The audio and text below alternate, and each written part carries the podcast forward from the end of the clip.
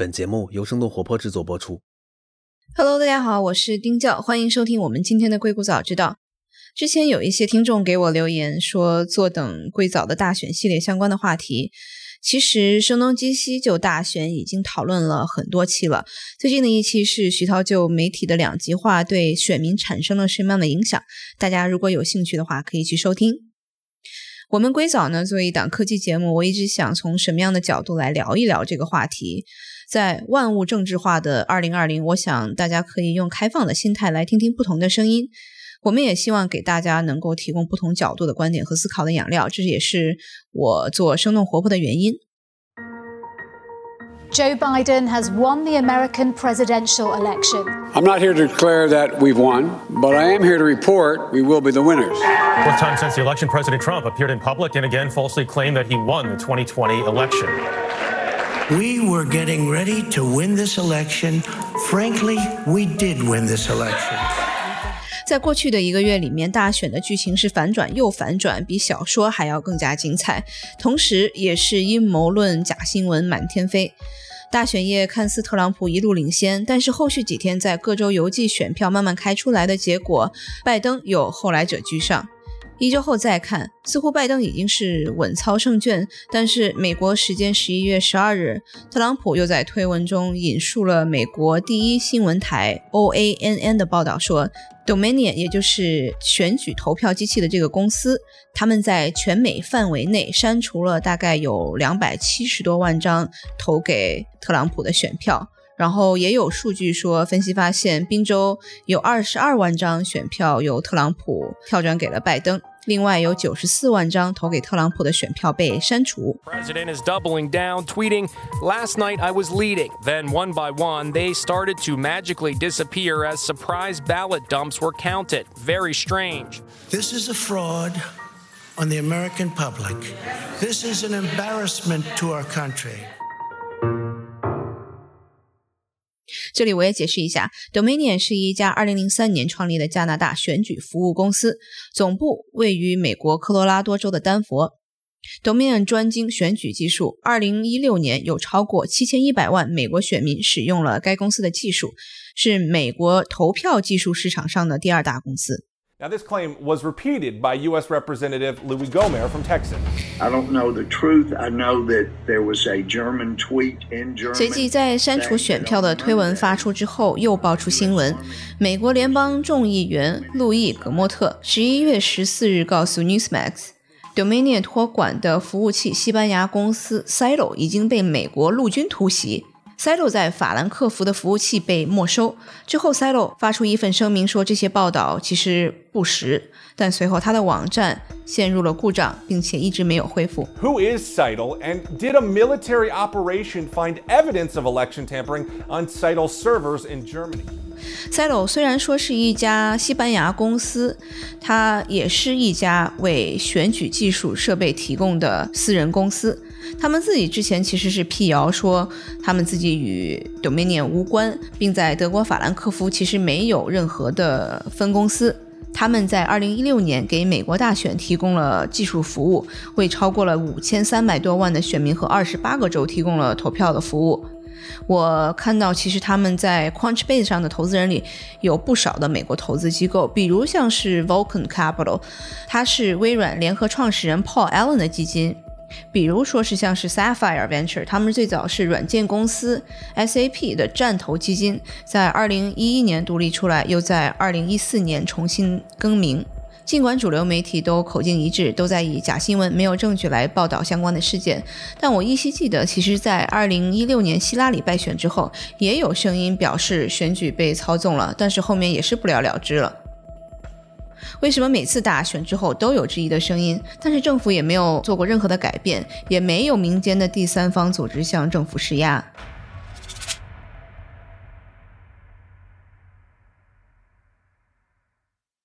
选举投票服务公司 Dominion，它服务百分之四十的美国选民。本次大选约有三十多个州，包括多个关键摇摆州，像是北卡、内华达州、乔治亚州、密西根州、亚利桑那州和宾州，均是使用这款机票软件。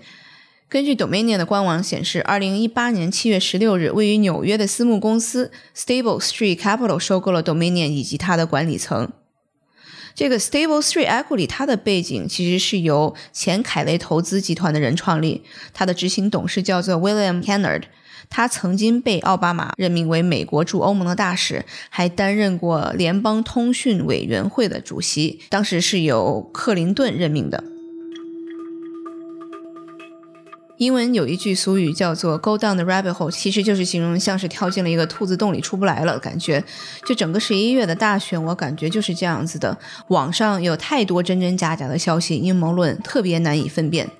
尤其是现在，如果是不符合主流媒体的一些言论，那就都会被认为是阴谋论。我觉得其实这样也未必太闭目塞听。所以我今天做这个节目的初衷也是不想太多去争论到底是不是有作假，或者是谁是谁非。其实我更多的是抱着单纯的求知的心态来做这期节目，和大家来聊一聊 Dominion 或者是 Silo 从技术的角度来看选举是否有可能被操纵，什么样的算法和机制能够保证选举的透明性。那今天我找到的嘉宾是我在硅谷认识的比较久的一家网络安全公司的创始人，他也是一个加密学的专家，他匿名今天接受了我的采访。Hello，你好，James。嗨，丁教你好，各位听众大家好。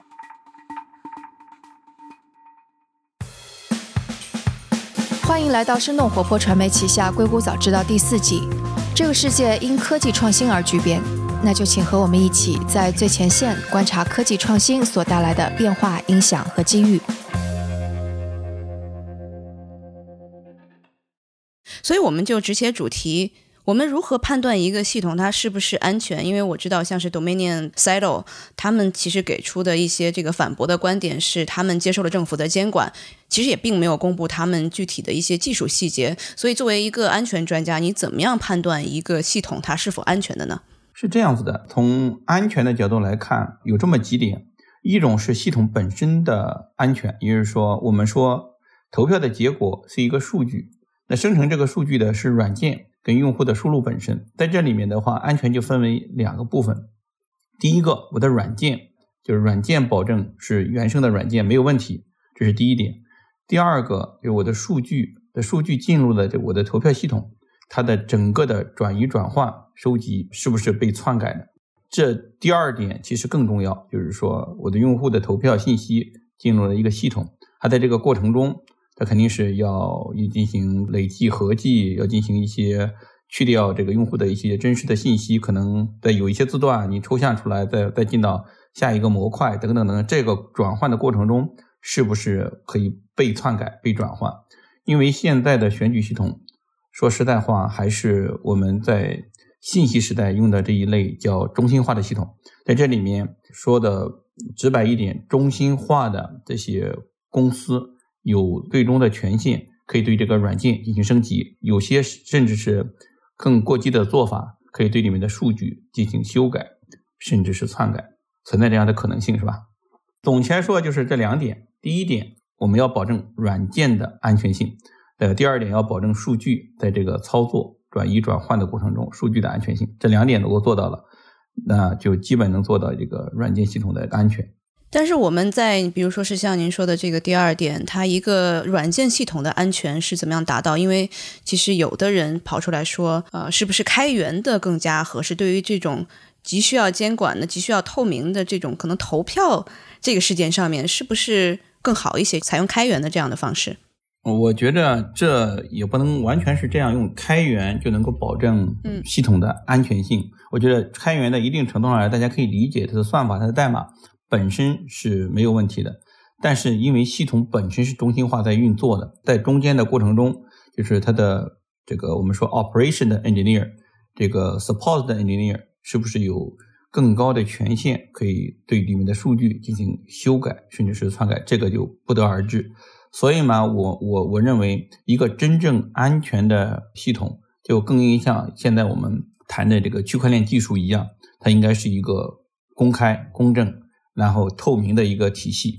在这里面去掉用户的隐私数据，那这样子的话，可能才能做到真正的一个一个安全，就是任何一个用户的选票进到系统里面是永远不能够被篡改的。它有原始的凭证，就是甚至他说我这笔投票进去了，我的时间戳是什么时候，然后我的操作是什么时候，任何时间都可以反过来被验证。任何想去篡改这个系统都变得非常无助，因为在中间的中间这个区块是一个一个把这个数据打在一起的，最后通过一个 blockchain 链接了所有的这个投票记录，相当于这这个数据库里的任何的数据操作不会被任何的中间人或者是技术维护人员和升级人员还有技术支持人员进行修改。我觉得就是我们在用的产品还是太老了，不是太新了。我们投了很多的钱，然后。建立了一个整个国家的啊安全都基于之上的这种系统，而且这些系统的保证是靠人，人本身我们说是是不能够是不可信的，是吧？就是说，我们建立这个系统，如果是建立的每个人都可信的，这样链接起来的系统，它是不可信的。你说的是对的，就是说，如果我们建立了一个系统，是建立的几个关键的人，他不会作弊，本身他的还投资人各个方面连接起来。你说都是可信的，这个系统是可信的，那就是说这样的逻辑就像在沙滩上建立了一个大厦，你觉得很漂亮，但是瞬间就可能就可能崩塌。我们人类这个技术已经进化到了今天，我觉得我们应该更多的依赖于像现在的技术，就是在一个不可信的网络里面，怎么建立一个可信的系统？对这个投票选举来说，你想想，就是在一个完全不可信的网络里面，怎么建立一个完全可信的投票系统？它完全公开、公正、透明，每一条记录都被锁死在一个区块里面，都用这个哈希值保证区块的链接，不可能做到中间任何一个字节、一个比特的修改都做不到。只有这样才能够做到一个更好的公平和公正。就是任何一个人，我的投票结果，我任何时间都可以用我自己的这种密钥系统，然后去验证我的投票在中间是不是给篡改了。比如说。我选的是 Trump，然后现在我的网络上面是不是是 Biden 成了我这个投票结果？我任何时候秒级验证，就是甚至是毫秒级。我们现在能有全世界的技术能力来说非常的强，我们有能力现在建立这么一个投票体系。现在 Dominion 这个这套体系还有一个它太大，它的这个目标是做成一个全球统一的投票平台，各个国家的选举能够都上来用它的。那你这样想就更危险。如果一个在一个我说的不可信的系统里面，就是不完全可信，不是说一点不可信，是吧？它是不完全可信的系统里面建立国家政治投票这种这么这么重要的东西是非常非常危险的。所以嘛，我们应该回到我们原本上面去，就是这个系统，咱们最早成立在加拿大，那加拿大的整个的投票体系全是用纸的，是吧？用纸票来统计的。那这样的话，保证了我们用我们是用了。更多的两重、三重备份的人来保证了统计结果的可信，但是这个怎么验证、怎么重新检票，这个要花费大量的时间和人力。就是说，我觉得是时候人类啊停下来想一想，重构像我们这种类似于投票系统这么 critical 的一个数据库，然后让每个人对自己的投票结果毫秒级可查、可验证，然后让这个系统里的数据能够做到。无缝的完整性，然后百分之百的实时在线性，完全不可能被篡改，能够做到这三个目标，这是我们现代的投票系统应该具备的能力。我觉得经过这一次事件，所有的在玩投票系统的这些国家或者这些跨国的这些大的平台，应该重新去想。但是我觉得可能是构建这个平台，它的目的就不是为了这个。如果是为了是政治上的那种可操控性，那倒是另外一种。那这个这样的系统更适合他们。对，从技术上的角度，我们可能觉得是一个技术上已经没有任何难度可以实现的事情了。其实我知道，二三十年前，在美国的一些加密学的这样的一个小圈子里面，大家就已经在讨论，在说为什么这种投票的系统它是不公开的，它是没有开源的，没有让大家能都能够来监督。但是这么多年，即使是在上一届一六年希拉里的败选之后，其实也有很多声音说这个系统。是不是把很多票给了川普，没有真正算到希拉里的身上？所以我就觉得，不管是每一届完成之后，都是有这样的一些议论在。但为什么还是没有人去真正去解决这个问题？我觉得这个是我们可能要思考的吧。我觉得就是在这里面，我的反思就是，人呢总是倾向于懒惰的，因为投资这么一个系统，这个需要大量的资金。再一个，变革这个东西需要还有政治上的推动，这不是一个人一个团体能够能够做得到的。但是从技术的角度来说，我们以前没有区块链体系，现在我们有了这种这种更好的一个体系，应该做一个转变，就是就是中心化的体系，还有一个就被黑黑客去攻击、去篡改数据的这种可能性，这个我们就没有把它单独列出来，因为它是一个短暂的存在，它的投票是一个相对短的时间，不是一个三百六十五天在常年运行的一个体系，但是它确实也存在这种可能性。再一个就是软件的升级，这个补丁怎么去保证它的安全性，也是一些问题。剩下的就是重复的投票怎么去验证？再一个，你想想还有这些废票、假票怎么进来？纸质的选票系统其实是非常非常落后的。现在人因为担心各种各样的问题，各个各个政府包括加拿大还在选用这个完全纸质的，很多人叫好。其实，这个我个人认为这都是这害怕技术。现在我们应该是更开放一点，拥抱这种新的技术，利用这些新的技术为社会创造更好的平台，而且它。更省成本。如果每个人都有了自己的一个就是完全可被信任的一个密钥体系，那这样子的话，整个的大选就是比现在的电子投票可能更便捷。每个人，嗯，这个有手机，用自己的手机，用自己的电脑，可以秒级完成这个投票，而且任何时候我都可以验证我的投票有没有进到系统，被篡改了没有？它一定会进到系统，因为秒级就会进到这个体系里面。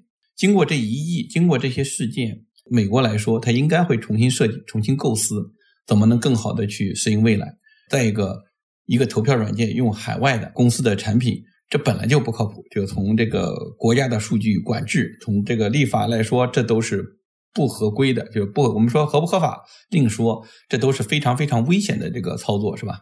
对，所以怎么样去面对这种投票公司？他们说啊，我们自己其实有我们的 proprietary technology，就是叫什么自有的技术，我不愿意来公开出来，我不愿意来分享。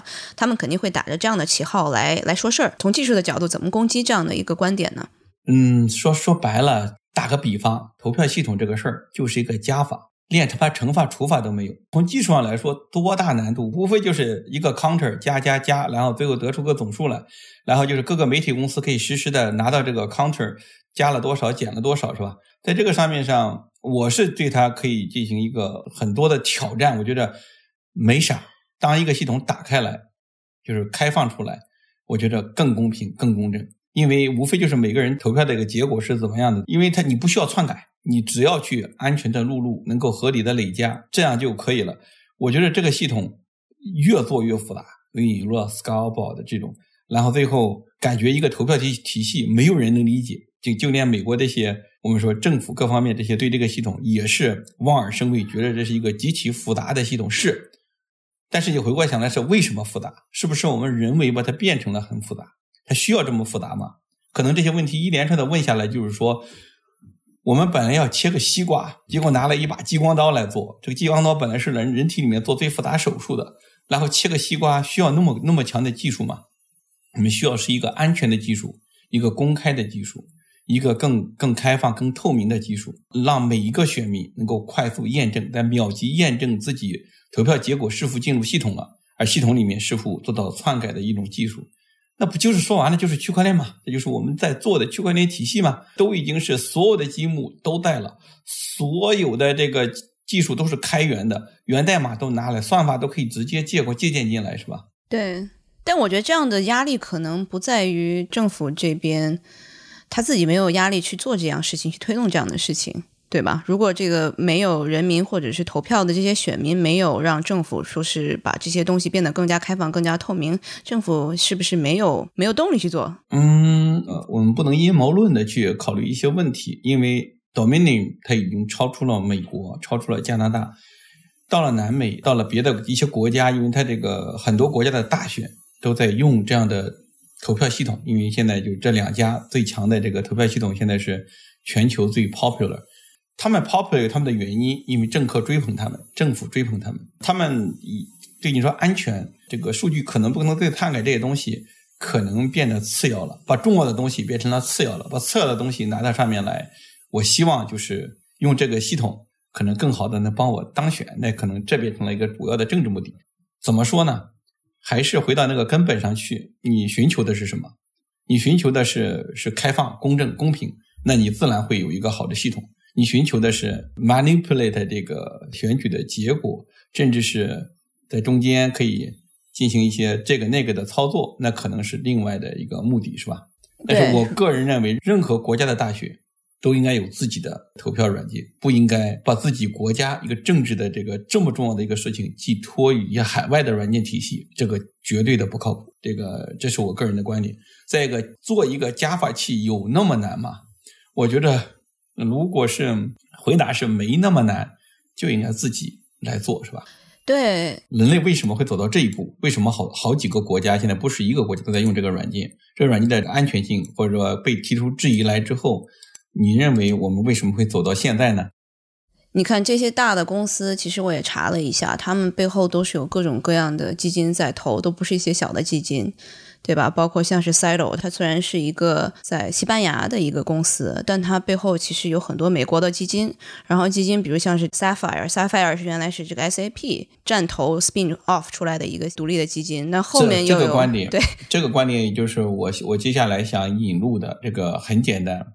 作为一个投票这个计票的软件，这么重要的事情，这个政府的整个未来的政局寄托于它的。它不应该是一个牟利的公司，在这儿应该是一个你你说的开源的体系是不是更好？可以思考这种方式，就是它是一种非盈利的，然后不允许接受任何的投资基金，然后介入这些事情，因为基金进来就是要谋取利益。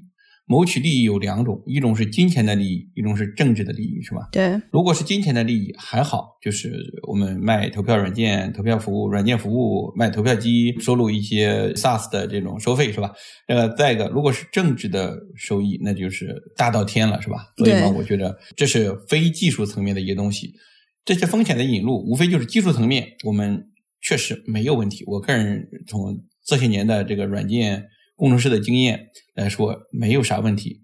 另外，这个非技术层面的问题，在这儿应该从根本上杜绝，以软件以这种软件来进行牟利的这种，不管是经济利益还是政治利益，在这上面根本上杜绝了，才能够做到选举过程中的公正和和公平。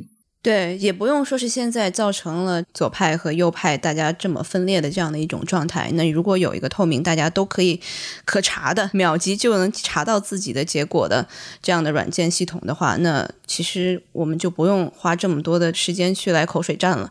对啊，我给你举举个简单的例子，比如说你看哈，以太坊，以太坊你有多少钱？你有有一千万、两千万、一百万。那这个对你来说很重要的大选只不过是短暂的，一张选票的价值，我觉得对个人来说可能少于一百万美金。我个人说，就是对个人的财产可能是说没有像以太坊的钱包这么这么有价值。那如果我可以用这样的一个钱包体系，我就说一个密钥体系来介入这个安全，那以太坊的钱包里的余额的验证、交易的验证就是秒级的、毫秒级的。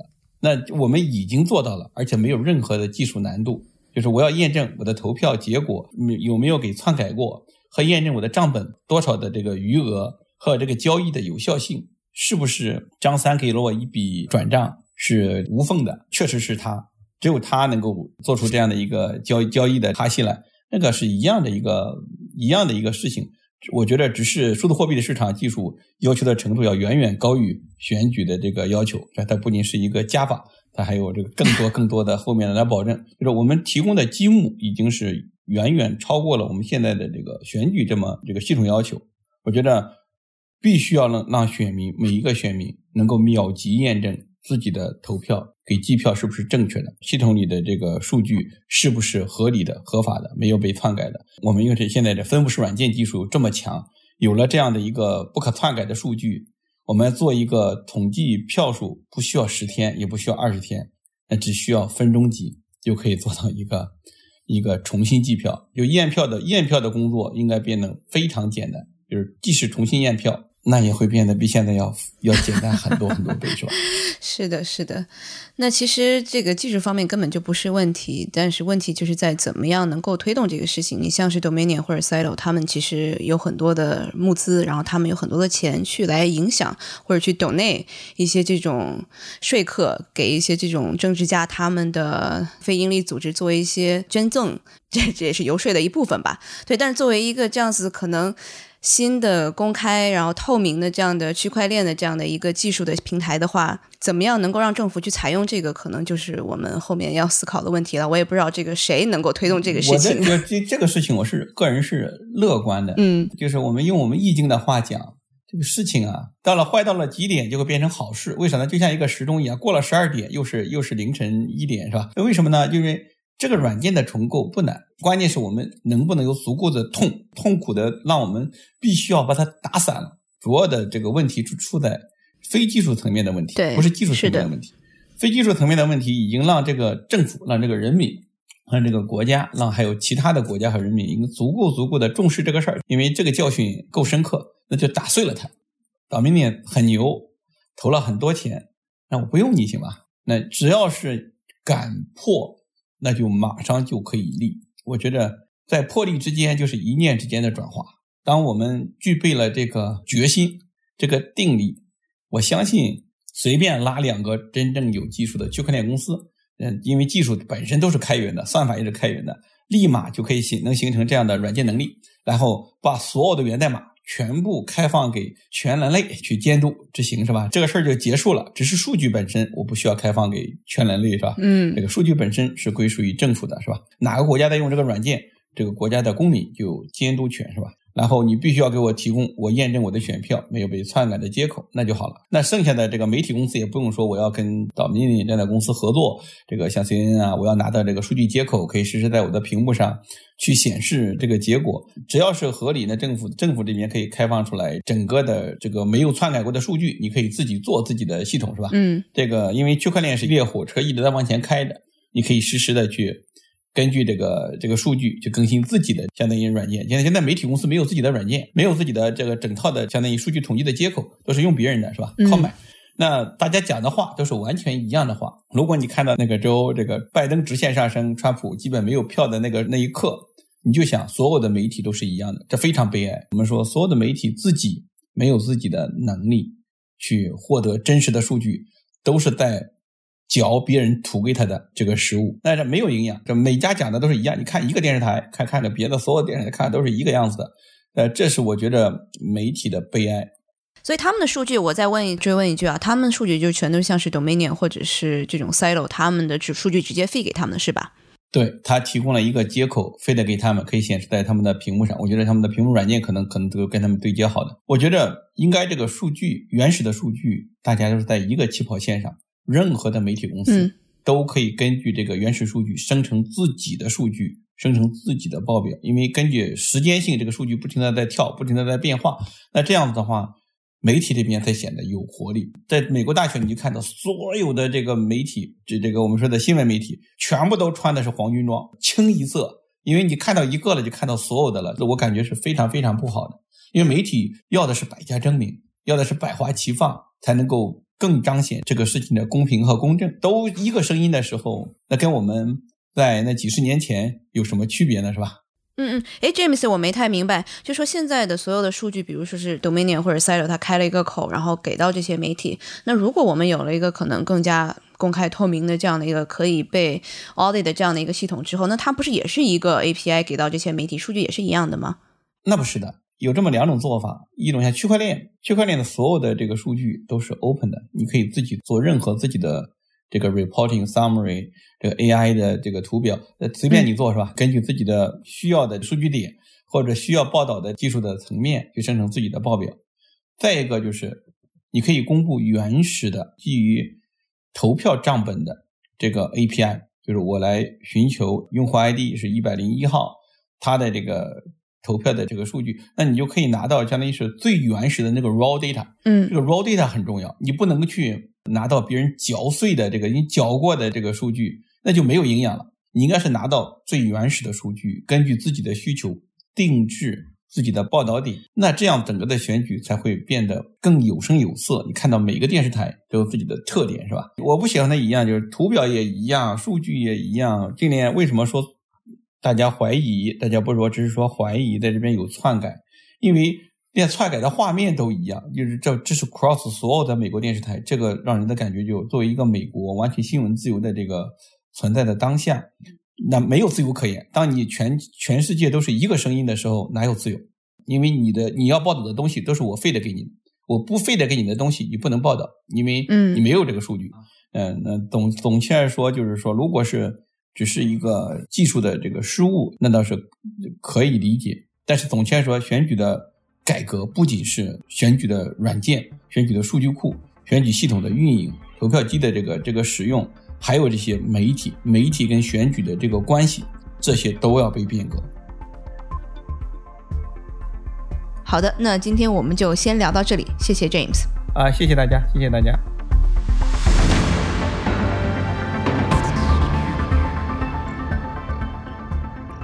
今天的节目就到这里。这期节目除了主播和嘉宾，也感谢我们团队的迪卡布里星、陈太太和 Luke，他们在最短的时间内完成了节目后期的制作。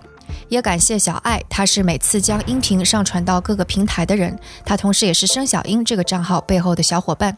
同时也感谢子珊和 Amanda，他们每次都将音频整理成文字，并发布到我们的微信公众账号上。如果大家想要长期关注我们，也可以订阅我们的微信公众号，搜索“生动活泼”这四个字就可以找到我们。声是声音的声，也请支持我们，例如在您所收听的音频平台上点赞打分，或者通过打赏的方式支持我们。